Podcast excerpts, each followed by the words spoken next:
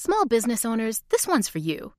Chase for Business and iHeart bring you a new podcast series called The Unshakables. This one of a kind series will shine the spotlight on small business owners like you who faced a do or die moment that ultimately made their business what it is today. Learn more at chase.com slash business slash podcast. Chase, make more of what's yours. Chase mobile app is available for select mobile devices. Message and data rates may apply. JP Morgan Chase Bank NA member FDIC. Copyright 2024 JP Morgan Chase & Co. The most innovative companies are going further with T-Mobile for Business. The PGA of America is helping lower scores and elevate fan experiences with AI coaching tools and 5G connected cameras. AAA is getting more drivers back on the road fast with location telematics. And the Las Vegas Grand Prix is powering race day operations with 5G connectivity, giving fans an experience at the speed they deserve. This is accelerating innovation with T-Mobile for Business. Take your business further at t-mobile.com/now. When you buy Kroger brand products, you feel like you're winning. That's because they offer proven quality at lower than low prices. In fact, we guarantee that you and your family will love how Kroger brand products taste, or you get your money back. So next time you're shopping for the family, look for delicious Kroger brand products because they'll make you all feel like you're winning. Shop now, in store, or online. Kroger, fresh for everyone. I want to tell you about the day 10 years ago when I learned how to truly walk again. It was a sunny morning, which is a pretty special thing in San Francisco. Only a couple months before, I had made the big decision that I was never going to diet again. There I was, standing at my front gate, like I did every morning, having the same thought I'd had every day since that decision. I thought, I'm going to try to go for a walk. Not a walk for exercise not a walk to burn some calories, not a walk to punish myself for something I felt guilty about eating. Just a walk. Before I broke up with diet culture, I walked quickly because that helped burn calories. Trees were just nice scenery that helped my daily jog feel less terrible. Basically, the beauty of the world was just a backdrop for punishment. But that morning, when I walked out my front gate, I saw the emerald of the trees. I saw the sparkle of the sun. I heard the cars, the birds, the far off laughter of kids playing in Golden Gate Park. That morning, the omnipresent little voice up in my head, the same one that had told me for 20 long years that everything, every step I took, had to be about finally becoming thin, it shut up. It just stopped. I can't tell you how many times I had wished it away in those early days of my recovery, and it had not listened. But that day, I got my wish.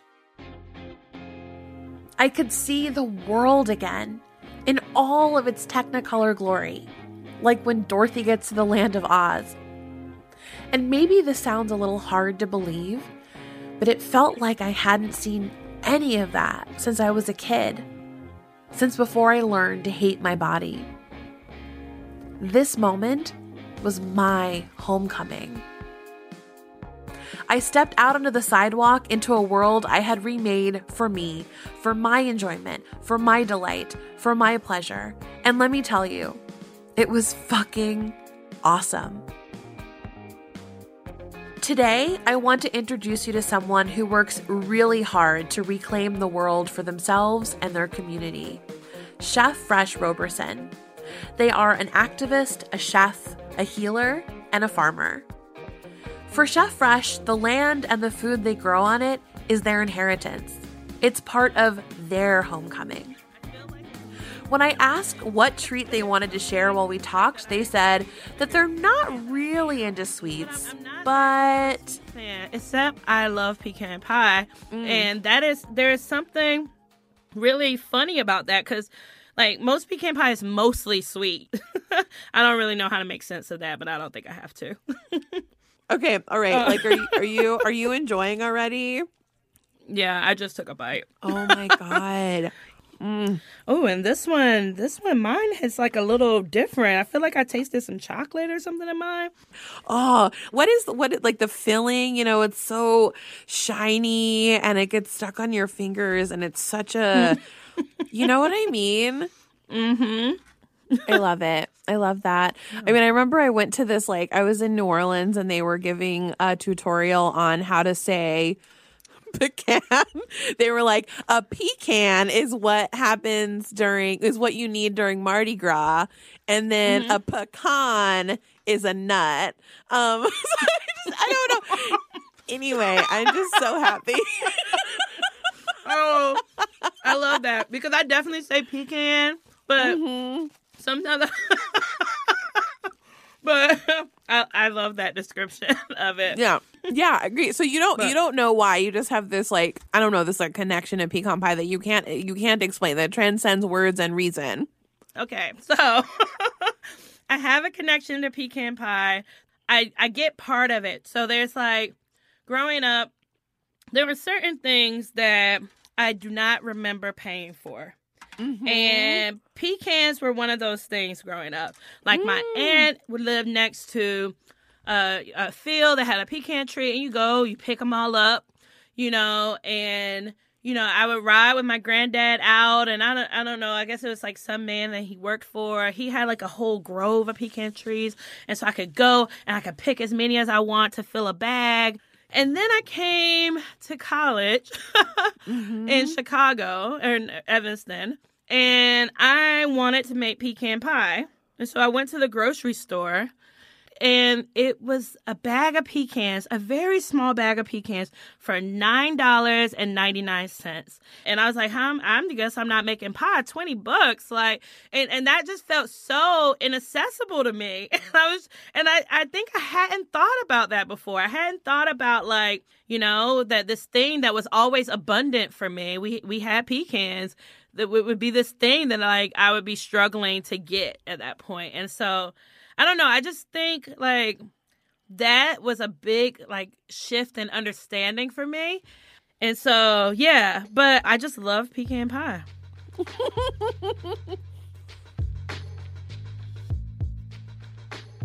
Chef Fresh is a food activist in Chicago.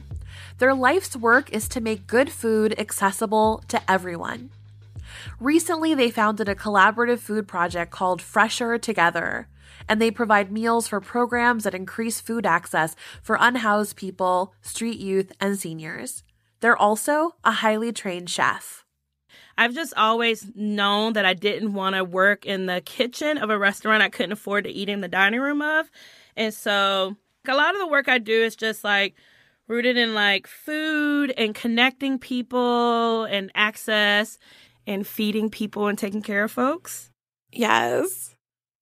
I kind of want to dive back in a little bit into your into your childhood, into your past. So what was your relationship to food like as a kid? Oh, it was it was interesting. I think I I am the youngest um, child, so I'm the baby, and definitely I grew up in a household where when I was still very young and before my um, sister moved out, it was like my sister and my mom, and my experience around them is that there was always a diet that happened, you know, Yeah. and there was always this need to like shift your bo- our bodies. And I remember my sister like um, wrapping herself in plastic wrap, and like I just didn't understand it, but it was just like very like normative and okay.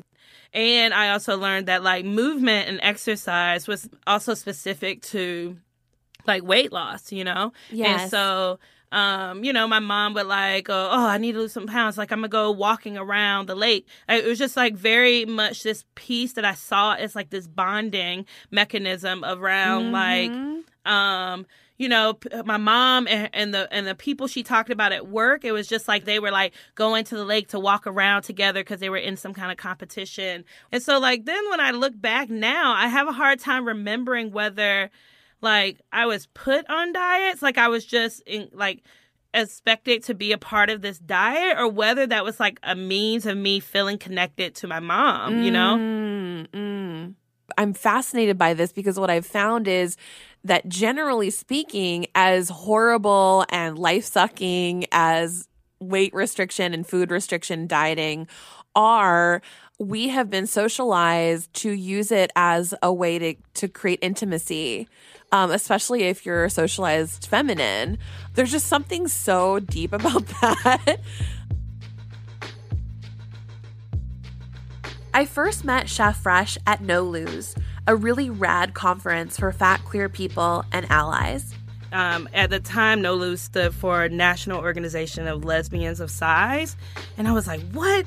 There's a group of like fat dykes that get together, like have a conference? What is that about? NOLOSE was the first time I saw a big group of fat babes just living their best lives without any sense of shame. It was like I could imagine how amazing a world without fat phobia could be, complete with pool parties, fashion shows, and a killer snack table.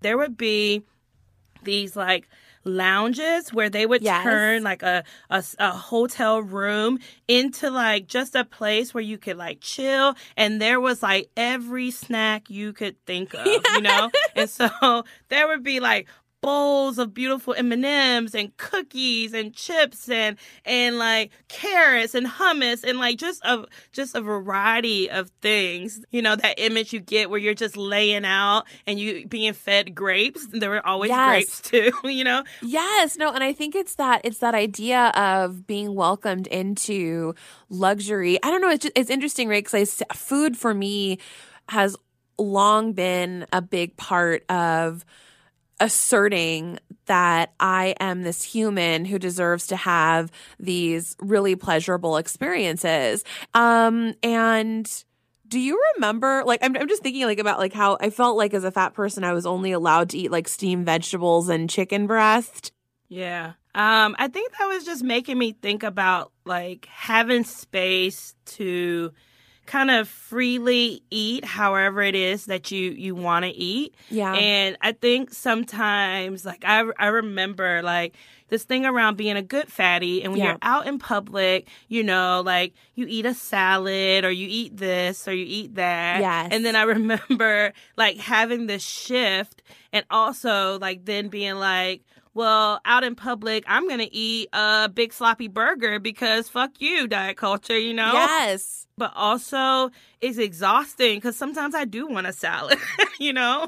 Yeah, I just always appreciated that, like, you can have whatever you want. If you want some carrots and hummus, you can have carrots and hummus. And if you want some donuts and Oreos, you can have those too. And like, there's no shame, and not one is not right and wrong, and one is not better. And like, you know, you have what you need and what your body wants. Yeah, absolutely. I mean, I think that like, I love that you brought that up because I've been thinking so much about that kind of this, I don't know what you'd call it. And maybe it's like a double bind or something. It's sort of like, you know, on the one hand, we are living in these marginalized bodies and navigating the world and navigating food and navigating how people are treating us or imagining how they're experiencing us. And then, you know, sometimes in the empowerment space, it does become about rebelling actively, which is another form of labor, which is another form of, mm-hmm. of, you mm-hmm. know, performing the work of being marginalized. Like I have to, like, not only do I have to navigate all this stuff, I have to control how you're experiencing me. Um, and whether you're doing it like by, you know, being quote unquote a good fatty and like, you know, uh, like eating salads and doing all the things in public. Um, or you're like, you know, I'm going to eat this sloppy burger. Um, they're, they're sort of like opposite sides of the same coin. And I feel it, it is really interesting. It's something that I've been thinking so much about, you know, because a lot of people ask me, I mean, on my Instagram, I, I do not like posting pictures of me eating the carrots and the hummus and the salad, even though that's a part of my, a part of my life, right? Everyone everyone needs food from the ground, right? Um, it's like medicine. Uh, but I do feel this kind of obligation. If I'm going to be photographing myself and curating an image, it's going to be um, about rebellion. It's going to be about destigmatizing the foods that I, as a fat person, I was quote unquote not allowed to have. Um, and I do think about how um, sometimes this creates a box for me that I don't feel like I can navigate with full humanity. Like, like I don't know. I feel like the the longer I've been in fat activism, the more I'm like, okay, how do I create texture around um, what feels good, what I like, the totality of how I exist um, without acquiescing to anybody's expectations except what I need and what I want, which I think is really, I don't know, it's really challenging. And I think this is like the trap of the marginalized person, you know? Yeah, it's totally a trap.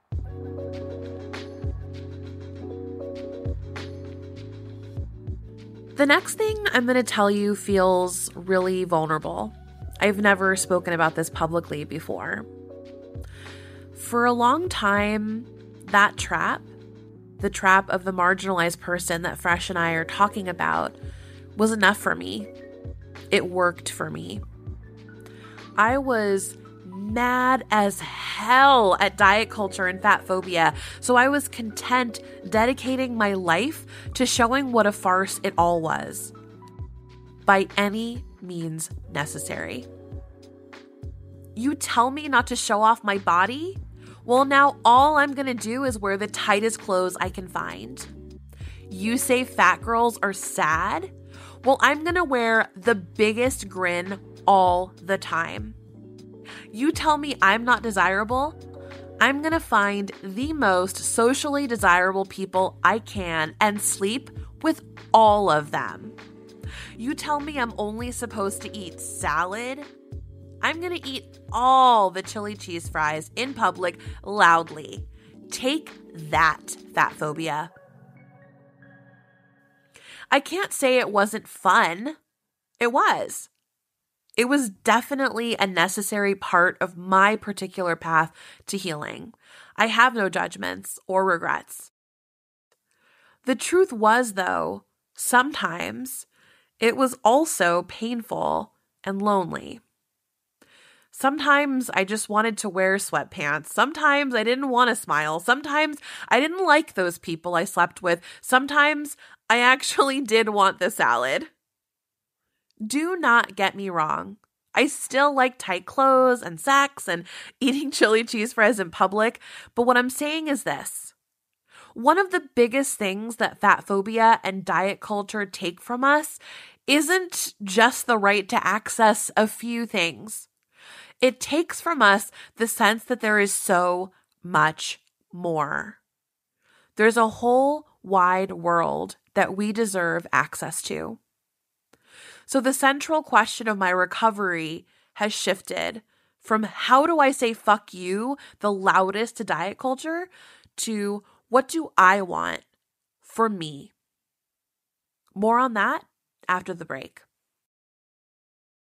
Chase for Business and iHeart bring you a new podcast series called The Unshakables. This one of a kind series will shine the spotlight on small business owners like you who faced a do or die moment that ultimately made their business what it is today.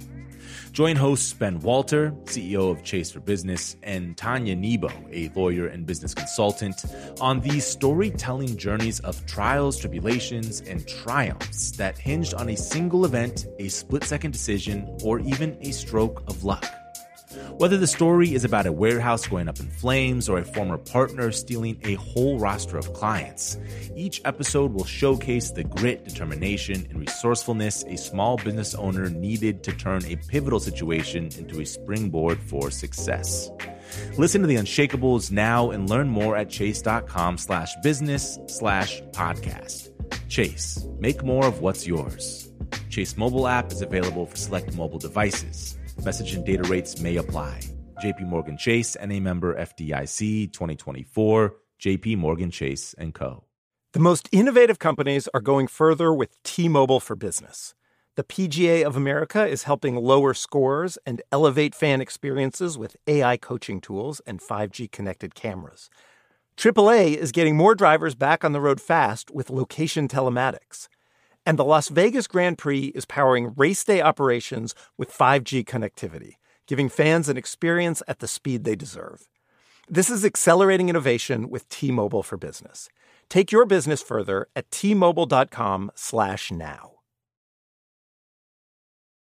Musora is your access to online music lessons for guitar, piano, drums, and singing.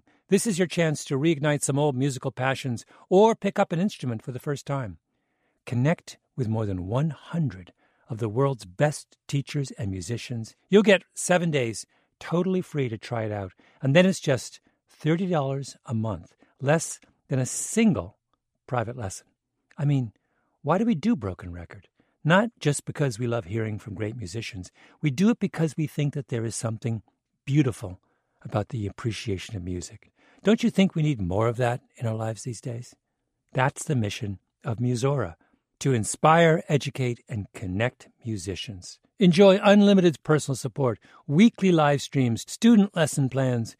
It's like having a personal music teacher, only much, much better. Just go to Musora.com, M U S O R A.com, to start a new musical journey today. We're back. When we free ourselves from diet culture, we get to honor who we are and what we want. And we can finally start poking holes in the oppressive systems that keep us feeling trapped. The systems that built diet culture in the first place. Chef Fresh thinks about this stuff too. I asked them how they understand the connection. I think about how food and our relationship to food has just been so complicated and has shifted so much, um, especially from looking back and I think about like, what did my ancestors eat?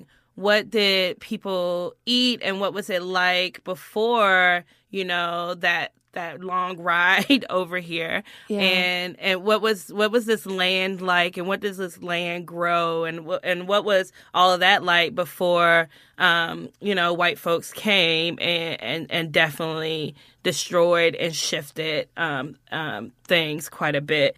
Yeah how do you see the connection between our cultural relationship to food and these very old entities like colonialism, racism, the history of this culture? Wow, I think, um, I think a- around like colonization and white folks coming and and destroying crops and bringing in the things they were experience with growing and and how that shifted these culturally relevant foods that were important to us um, mm. and then like even now thinking about like how that impacts what foods are like good foods to eat now or bad foods to eat and often in the bad category falls these culturally significant foods for me mm. that like I like that my parents and grandparents and ancestors have grown up eating and brought over, and how colonization and all of that has like ripped that apart. So, like, ripping that food away, but then also like giving you this like image and body to aspire to, and like, don't eat these foods that are culturally significant for you.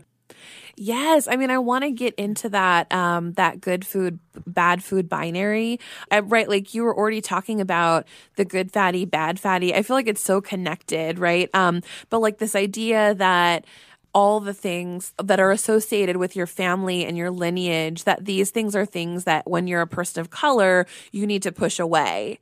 And it's part of this it's part of a, a big system of assimilation. And I think a lot of it has to do with like literally disconnecting and unmooring a person from who they are and where they come from you know, growing up, I was raised in an immigrant household um, by my grandparents who are from Mexico, and my my grandparents really encouraged me to become, a, you know, an American. Um, and they they didn't teach me Spanish, um, and there was a lot of incentive for me to, you know, become educated, which I think was this sort of code for um, assimilating as, as well as I could into the expectations of the culture that we were now a mm-hmm. part of. And I remember the tension would show up in all these weird moments, like the the so the story that I was thinking of was, you know, remembering these moments where I would go to the grocery store with my grandmother and I would feel really frustrated with her.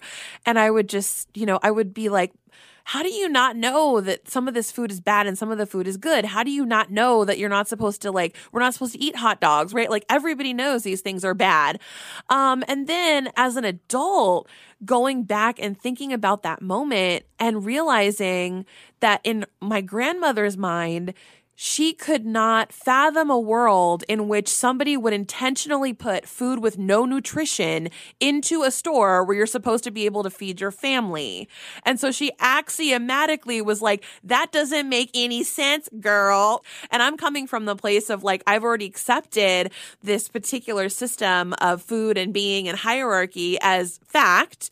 And I am now treating her as someone who is intellectually inferior because I've accepted that. You know what it's like, it's just this kind of real. I feel like that that story speaks to that tension so much. That story um, reminded me a lot of like I grew up, you know, in the South in Eastern North Carolina, and I remember like all of the animal gets used up. You know, my mm-hmm. my grandfather uh, farmed, and so my mom was like a part of like a certain type of culture in a certain type of way, and it was just like you use everything, and so you know she used to have these phrases like everything's chicken but the bill, and that's chicken still, which means you eat all the chicken. You know, you eat the you eat everything pretty much except the beak, and I'm sure we can find a, a purpose for the beak too. You know, yes and, and, the same is definitely true of hogs. Like we would use the whole pig. Like I don't mm. even know if there's a part of the pig that does not get used. You use all of it. Like you use the skin and the fat. You make lard. My mom mm. would crisp up the skin. There would be like a mm. whole pig on the you know on the grill. Like all of these things and I remember very clearly, like growing up, you know, when I was in my like advanced courses with all of these white people, there were certain things that like they did not eat. You know, it's like a, oh, you know, a lack of education. You don't eat that part. Having this like snotty, disrespectful energy yes. toward like probably my mom or my family around like, oh, well, they just don't know or whatever, you know? Yes. And I think it's like very much like rooted in like diet culture and like what we frame as like nutrition in this way of like yeah, well, eat the chicken breast, but don't eat the chicken thigh. you know, right. like you can mm. eat the chicken breast, but you have to take the skin off, or like, you know, in these ways that it's just not very conducive to what it was for like indigenous people, for like, you know, black folks, for like, you know, Mexican folks to like really utilize and not have any waste. And so it's so interesting, like how all these things are so interconnected. When Chef Fresh was a kid, they saw how white people looked down on the way their family used whole chickens or whole pigs. But then, in recent years, using the whole animal has become trendy. And just as quickly, it could go out of vogue again. It's so arbitrary. And if you think about it, food trends tend to exploit the traditions of marginalized people. What I'm talking about here is racism, of course. But I want to get deeper into something I like to call racism's creepy grandpa colonialism. First, a history lesson. Colonialism goes back a long way. When we're talking about the context here in the US, we're talking about a period that started in the late 1400s when imperial powers like Spain and Britain violently claimed entire regions without regard for the indigenous population's autonomy or humanity. Colonizers saw non European beliefs as inferior. Speaking broadly, Indigenous people, like many cultures all over the world, tended to believe the mind, body, spirit, and land were all interconnected, dependent on each other. Europeans largely believed in mind over matter and human domination over the natural world. I see this same worldview living on in diet culture. Let me explain. Under diet culture, people of all sizes and abilities aren't unique beings who are inherently valuable. They are units that we can quantify through metrics such as weight and body mass index. For instance, it blew my mind when I learned that there are people right now in cultures outside the West who have never even seen a scale. Under diet culture, food isn't something that connects us to the land and to each other.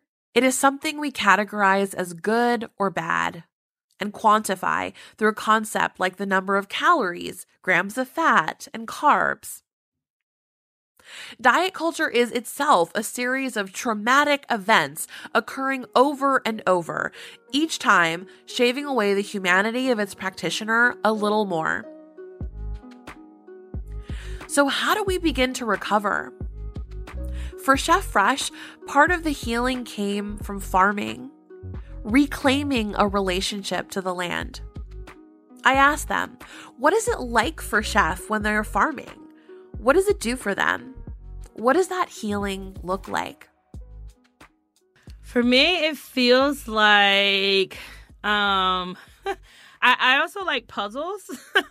so like, you know, puzzles are like very soothing. Like I put pieces together. I have like little mini celebrations when things fit and Yes. things. And then you know, like I feel like then I get to the end and it's like I'm missing a piece, or maybe I'm missing two pieces, or I'm missing like, you know, a few pieces. And so, like, to me, like when I get to be in the dirt, it feels like I like found a piece. To me, I I I think what it is is like there's something in in the earth. there's something in the earth that is like very healing, that is connecting, that is a lesson to learn. And I think it feels like very much a connection um to like ancestors and there's something there i think that is around it as to why it just feels good to me. Um and it feels like powerful right? Like it feels like you know like i have this thing often and i um I think people talk about it sometimes as like, you know, zombie apocalypse or like I also always frame it as like, you know, zombie apocalypse aka when white folks start acting a fool, you know? like what am I to have? How am I to be prepared? And I mm-hmm. think like when I think about things like that, like that ability around growing things that I need to eat, being able to like, you know, feed myself, feed my community, mm. growing like herbs, growing like these things that like provide flavor and seasoning and like all of these things, but then also like medic- that have medicinal qualities that like I can mm. grow things that I need that like take care of my body and make it feel better or that heals things that I need healed. Um, like mm. there's something there in that experience too that that just feels nourishing to me and makes me feel held. Yes, I love that. I love that metaphor so much. I mean, I think that when as I think about the long journey to recovering my relationship to food, I was struggling a lot, you know, like thinking about, you know, what do I want my relationship to foods like vegetables that used to like like, really like vegetables are weaponized against fat people in like a really big way. And so it mm. is really it is really a challenge i think for me to recuperate that that experience and make the experience of like eating all kinds of food like something that feels really right and integrated and not triggering for me. And I think a lot of people don't realize this. Right? For a lot of people, you know, what some people might think of as like, oh, it's just simply a thing. It's just simply a carrot. It's just simply a salad. It's just simply whatever. Um, something that like something that grew in the earth, right? And how twisted it is that I think for for somebody like me who that food was used to hurt me. And so I have to do a lot of work to just get it, it's not like I'm starting at 0 it's like I'm starting at negative 500 with this thing and then trying to build a road back to it right? Um and I kind of and I kind of realize like for me when I think back like one of the most powerful teaching experiences I've had was working with um it was two indigenous women and they were it was like sort of a it was a focus on like meditation and and healing and understanding um the earth and our connection to the earth as as part of recuperation. Um and they talked about the the stones like the stones and the plants being some of our oldest ancestors and how they hold all this wisdom and how they hold all this medicine And and for me, that became the road, right? Where I was like, "Oh my god, right? This this this lettuce that I'm going to have, or this carrot, or this celery, or this whatever, like this thing is coming from the wisest, oldest thing that we have access to on this planet, which is the earth. you know, mm-hmm. and like mm-hmm. this is not about some arbitrary version of like health, which is so connected to thinness and so connected to whiteness and so connected to able bodiedness, right? This is my path to connecting to everything, right? Everything that lives, everything that has lived, everything that will live, you know? It's it's something that I want people to be able to have access to and get and like, you know, experience, even if it's briefly, like what healing, what connection they get if they get to like be even around plants or like um, be connected to the earth or put their hands in the dirt or whatever it is. I feel like it's definitely something that I want to be able to share with others. And I think about it in this way of like, how do I make it accessible? I had someone recently come out, like it was the day before Thanksgiving, and I was like harvesting the last little bits of stuff. And someone I met at NOLOSE came out and helped me harvest like the last of my sage and helped oh. me harvest like the last of my things and sat in a chair and did that shit, right? Like we moved it along, like we made it work and like, mm. you know, mm. people sat down and like, you know, picked sage, cut things, you know, did what they needed to do. And I'm like, yes, this is like exactly what it is, you know, like everybody can do it. Like no, you know, and so I think about I think about that a lot in it just feels like this piece is missing, you know? And that and I found it and I was able to fit it in there and like, you know. So Yes. Thank you so, so, so, so much for eating pecan pie with me and deconstructing colonialism with me um, and talking about food. yeah. Thank you. yes. Thank you. I love the image of Chef Fresh out there harvesting sage and using it to season the dishes they make for their community. That's what food is really about. It's not about calories and control, it's about pleasure, loving our bodies, healing our bloodline, and nourishing our relationships to each other, the planet, and the people whose bodies have been through a lot. After talking with Fresh, I kept thinking about puzzle pieces and that human drive for wholeness that we all possess. I went back to that story I told you about leaving my apartment and seeing the trees, the grass, the birds in Technicolor. And I realized that was one of the most significant decolonizing moments of my life. The puzzle came together that day. I could finally see this beautiful, incredible planet and my place within it. It was perfect. And if it was perfect, then I had to be perfect too, because we were connected completely.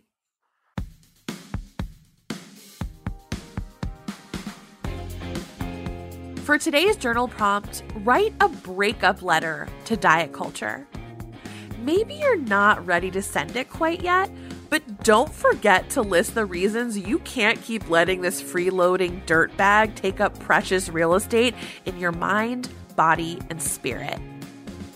If you want to write down your thoughts, you can send it to us at rebeleatersclub at gmail.com or leave us a voicemail at 862 231 5386. And your story could make it onto the show. 862 231 5386. When you're done, don't forget to give yourself the merit badge you earned the Bye Bye Diets badge. You can print it out on our website, rebeleatersclub.com, and show us what you're eating. Tag us on social with hashtag Rebel Eaters Club or at Transmitter Pods. Next week, we're talking to model Shay Neary about how food is a witness to our experiences we have foods that bring us innate comfort because they're they were with us in times of struggle or times of positivity and it, sometimes it can bring us great pleasure and sometimes it can remind us of things we've been through Rebel Eaters Club is an original podcast from Transmitter Media, the podcast company that's like the shiniest, chubbiest cherry tomato from your garden. I'm Virgie Tovar. The show is produced by Lacey Roberts and Jordan Bailey. We had help this week from Alex Sujong Laughlin and Shoshi Shmulevitz. Our editor is Sarah Nix. Greta Cohen is our executive producer. Like what you hear on the show and want to sponsor us? Send us a note at rebeleatersclub at gmail.com and let us know. And please head to your favorite podcast app and give us a review. See you next week. Grand Canyon University makes earning your degree possible with over 130 academic programs for traditional campus students, with more than 80 bachelor's programs offered online. GCU provides you with the personal support you need, from complimentary unofficial transcript evaluations within 24 business hours to scholarships, academic support, and your GCU graduation team, led by your own university counselor. Find your purpose at GCU. Private, Christian, affordable. Visit gcu.edu. Hey there, I'm Dr. Maya Shankar, and I'm a scientist who studies human behavior. Many of us have experienced a moment in our lives that changes everything, that instantly divides our life into a before and an after. On my podcast, A Slight Change of Plans, I talk to people about navigating these moments. Their stories are full of candor and hard won wisdom. And you'll hear from scientists who teach us how we can be more resilient in the face of change. Listen on the iHeartRadio app, Apple Podcasts, or wherever you get your podcasts.